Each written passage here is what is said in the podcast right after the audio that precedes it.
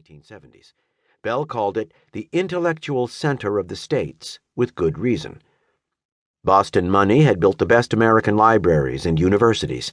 The city held some of America's finest educators, scientists, lawyers, authors, businessmen, and writers, including Ralph Waldo Emerson, Henry Wadsworth Longfellow, and Oliver Wendell Holmes. Even more excitingly for Alec, Boston was also a center of emerging technologies, including telegraphy. Land based telegraphy had been in use for over 25 years in the United States and Europe, and telegraph crews labored on every continent wiring the globe together. But in Bell's era, being on an ocean voyage meant being out of touch. The Atlantic Ocean often swallowed ships and passengers without a trace.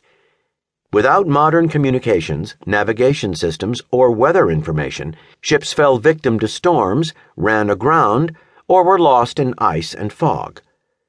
International business deals could wither as a ship crossed from one continent to another. The first Atlantic telegraph cable was laid in 1858. It worked for only a matter of days. The 1865 cable snapped 600 miles from North America and fell to the seabed. Then, finally, in 1866, a fleet of four ships entered the harbor at the tiny Newfoundland port of Heart's Content. One steamship, the Great Eastern, dwarfed everything in sight. It was large enough to hold the 2,000 miles of telegraph cable needed to connect Ireland and Newfoundland.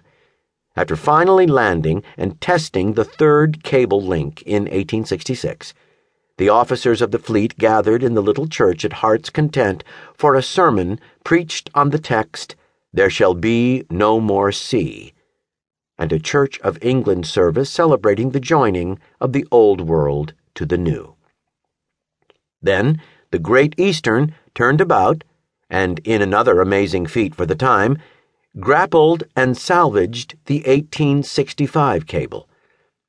New cable was spliced in, and both transatlantic cables were still working as Bell began teaching in Boston five years later. By 1850, telegraphy was big business in the United States. Eight years later, businessman Hiram Sibley of Rochester, New York, virtually owned telegraphy in the Midwest, renaming his company the Western Union Corporation after taking over small competitors.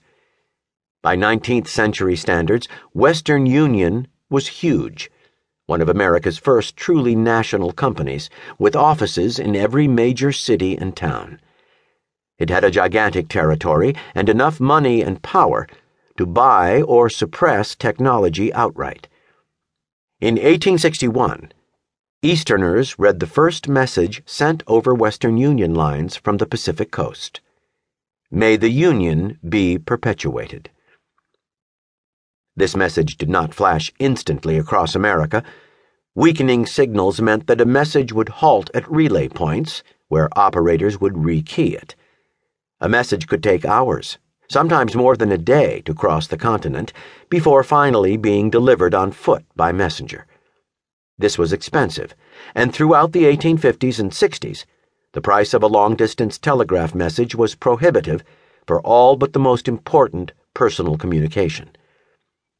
The largest telegraph customers, businesses, had electric call boxes that rang for a messenger in central telegraph offices. In addition, a handful of rich European and American businessmen had stock tickers and call boxes at home sometimes attached to switchboards that interconnected telegraph lines. In 1866, the same year the Great Eastern brought the cable to Newfoundland, Western Union swallowed its two remaining significant rivals, U.S. Telegraph and American Telegraph. With U.S. Telegraph came its president, William Orton, a former teacher from Oswego, New York, who took over Western Union itself in 1867. Orton steered the company through criticism of its policies and rates, and personally approved the purchase of new inventions. New owners, including the Vanderbilt family, moved Sibley out of Western Union. Investors in telegraphy included Junius Morgan's London based investment bank, whose New York office was managed by his son, John Pierpont Morgan.